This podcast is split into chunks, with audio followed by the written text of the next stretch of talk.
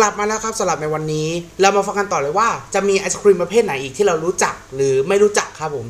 กับแฟกอวิในเรื่องของไอศครีมครับ ต่อมาครับจะเป็นประเภทของ soft serve ครับผม โดยประวัติของมันก็คือในปี 1934 ครับทอมคาร์เวลครับ ผู้ก่อตั้งแบรนด์และแฟรนไชส์คาร์เวลครับดันไปเกิดอุบัติเหตุครับยางแบนในรถบรรทุกไอศครีมของเขาในเมืองอ่า ฮาร์ตสเดลนิวยอร์กครับผมเขาจึงนำรถที่ยางแบนเนี่ยเข้าลานจอดรถครับ และเริ่มขายไอศครีมของเขาเนี่ยที่เริ่มละลายแล้วให้กับผู้ที่มาพักผ่อนที่สัญจรไปมา ภายใน 2 วันครับเขาสามารถขายไอศครีมทั้งหมด และสรุปได้ว่าที่ตั้งถาวรและ soft serve เนี่ยเป็นในธุรกิจที่มีโอกาส ทางธุรกิจเนี่ยสูงในปี 1936 ครับคาร์เวลครับได้เปิดร้านสาขาแรกของเขาบนรถตู้ของเขาเนี่ยเอง และเริ่มการพัฒนาความลับของสูตร soft serve ไอศครีมพร้อมกับจดสิทธิบัตรไปพร้อมกันครับ แต่อีกฝั่งหนึ่งครับ ในทางด้านของ Dairy Queen ครับผมแบรนด์ไอศครีมชื่อดังที่เรารู้จักกันครับผมยังอ้างว่าได้คิดค้น soft serve ในปี 1938 ใกล้เมืองโมลีนรัฐอิลลินอยส์ JF m c c u l l o u g h และลูกชายของ Alex เนี่ย ได้พัฒนาสูตร soft serve ของพวกเขาและทดลองขายครับ ครั้งแรกเมื่อ 4 สิงหาคม 1938 ใน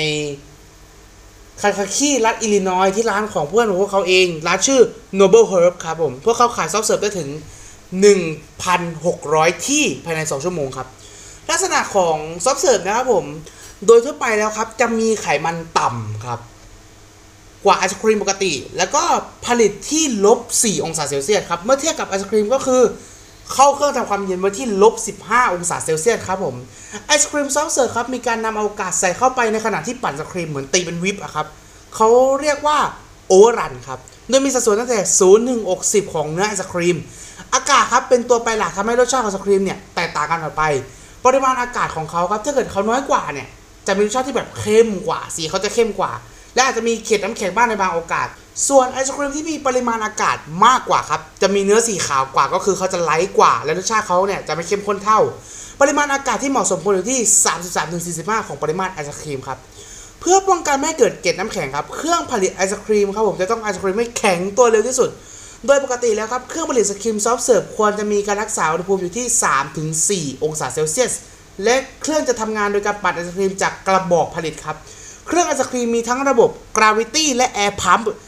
สำหรับประเทศที่มีอุณหภูมิสูงเหมือนบ้านเราเนี่ยแหละครับผม แม้ว่าเครื่องทำไอศครีมเนี่ยจะมีประสิทธิภาพมากครับ แต่อัตราของละลายของไอศครีมครับจะอยู่ที่ 30 วิถึง1นาที เนื่องจากสภาพอากาศเนี่ยมีความร้อนสูง ต่อมาครับผมไอศครีมซันเดย์ครับผมที่เรารู้จักกันตามไปกิน Swensen's นะครับผมเป็นไอศครีมครับที่มีจำนวน 1 ลูกหรือมากกว่าครับราดโดยน้ำเชื่อมมีเครื่องโรยหน้าอยู่ข้างบนเช่น sprinkle ก็คือที่เขาตกแต่งหน้าไอติมครับวิปครีมถั่วลิสงเชอร์รี่ maraschino หรือจะเป็นผลไม้เช่นกล้วยหรือสับปะรดครับผมหลักฐานของพจนานุกรมอังกฤษหรือออกฟอร์ดเนี่ยก็ยังไม่แน่ชัดว่าซันเดย์เนี่ยมาจากไหน อย่างไรก็ดีครับในภาษาอังกฤษ ใช้คำสะกดว่า sundae ครับ ซึ่งการออกเสียงคล้ายคำว่า Sunday ที่แปลว่าวันอาทิตย์นั่นเอง ก็คือ S U N D A E ครับผม โดยประวัติของมันครับผมมาจากหลากหลายครับผม แต่ที่ถูกกล่าวถึงบ่อยก็คือซันเดย์ครับ เป็นรูปแบบของไอศครีมที่ผสมโซดาครับ ตามหลักฐานของสมุดอีเวนสตันในรัฐอิลลินอยส์สหรัฐอเมริกาครับ ระบุว่าการดื่มโซดาในวันอาทิตย์ครับ ผิดกฎหมาย อันนี้ผมงงนะ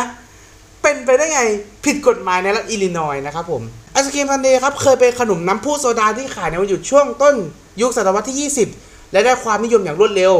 โดย The Ice Cream Trade Journal ครับได้ตีพิมพ์ในปี 1909 ครับ ระบุว่าซันเดย์เนี่ยมีหลายประเภท ตั้งแต่ซันเดย์ธรรมดา หรือที่เรียกว่า French Sundae ครับ รวมถึงซันเดย์ที่มีรูปแบบแปลกใหม่เช่น Robin Hood Sunday Cocoa Caramel Sunday Black Hawk Sunday Angel Cake Sunday Cherry Dip Sunday Cinnamon Pig Sunday Opera Sunday Fleur de Orange Sunday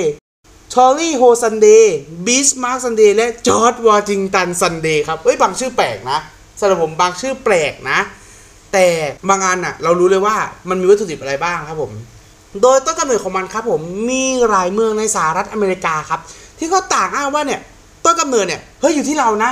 ได้แก่ Two Rivers รัฐวิสคอนซิน เพลนฟิลด์รัฐอิลลินอยส์อีเวนสตันรัฐอิลลินอยส์นครนิวยอร์กนิวออร์ลีนส์อิทาคาคลีฟแลนด์และบัฟฟาโลครับ โดยผมจะเล่าประวัติตีเป็นแค่ 4 ตัวเท่านั้นนะครับ ตามที่มีข้อมูลระบุไว้ก็คือTwo Rivers ในปี 1881 ครับ เมือง Two Rivers ครับได้อ้างว่า ฉันนี่แหละ ต้นกำเนิดของไอศครีมซันเดย์โดย George Hallauer ครับได้สั่งไอศครีมกับ Edward C. Berners ครับ เจ้าของร้าน Berners Soda Fountain ให้ราดช็อกโกแลตลงบนไอศครีมในปี พศ 2424 ก็คือปี 1881 ต่อมาครับมาเบอร์เนสได้ขายไอศครีมรูปแบบนี้ในทุกวันอาทิตย์ครับ หลังจากนั้นนะครับได้ขายในทุกวันตามเนื้อ เรื่องนี้รูปแบบได้เปลี่ยนไปเมื่อพนักงานขายครับ ได้สั่งให้ใส่จานในรูปแบบที่มีลักษณะคล้ายเรือแคนูหลังจากนั้นเบอร์เนสได้เสียชีวิตในปี 1939 โดยชิคาโกทริบูนได้พาดหัวข่าวว่า ชายผู้ผลิตไอศครีมซันเดย์คนแรกได้เสียชีวิตลงแล้วครับโดยนักเรียนมัธยมปลายจากโรงเรียนอิทาคาได้อ้างว่าเมื่อตอนนั้นเนี่ยเบอร์เนสเนี่ยเพิ่งจะมีอายุได้เพียง 16-17 ปีเอง ในปี 1881 ทำให้ไม่น่าจะเป็นไปได้ที่เขาจะเปิดร้านขายไอศครีมในปีนั้นทั้งยังอีกคาดว่าเบอร์เนสได้เสียชีวิตลงในปี 1899 ไม่ใช่ 1881 ครับ ต่อมาครับจะเป็นเรื่องราวของรัฐอีเวนสตันในปี 1890 ครับ อีเวนสตันครับเป็นเมืองแรกที่สามารถผ่านกฎหมายที่บังคับห้ามขายโซดาในวันอาทิตย์ได้ในปี 1890 ครับบ่งบอกการถึงการบังคับกฎหมายที่ทำให้ขายโซดาในวันอาทิตย์ได้ โดยสามารถทำการขายของหวานต่อได้ในวันจันทร์ ซึ่งตัวแทนในท้องถิ่นครับได้ให้เปลี่ยนชื่อไอศครีมนี้สะกดเป็นซันเดย์ก็คือ S U N D A E ที่เราพูดมาครับ ต่อมาครับผมก็คือเรื่องของรัฐอิทาคาในปี 1892 ครับ และชาวอิทาคาครับได้อ้างว่า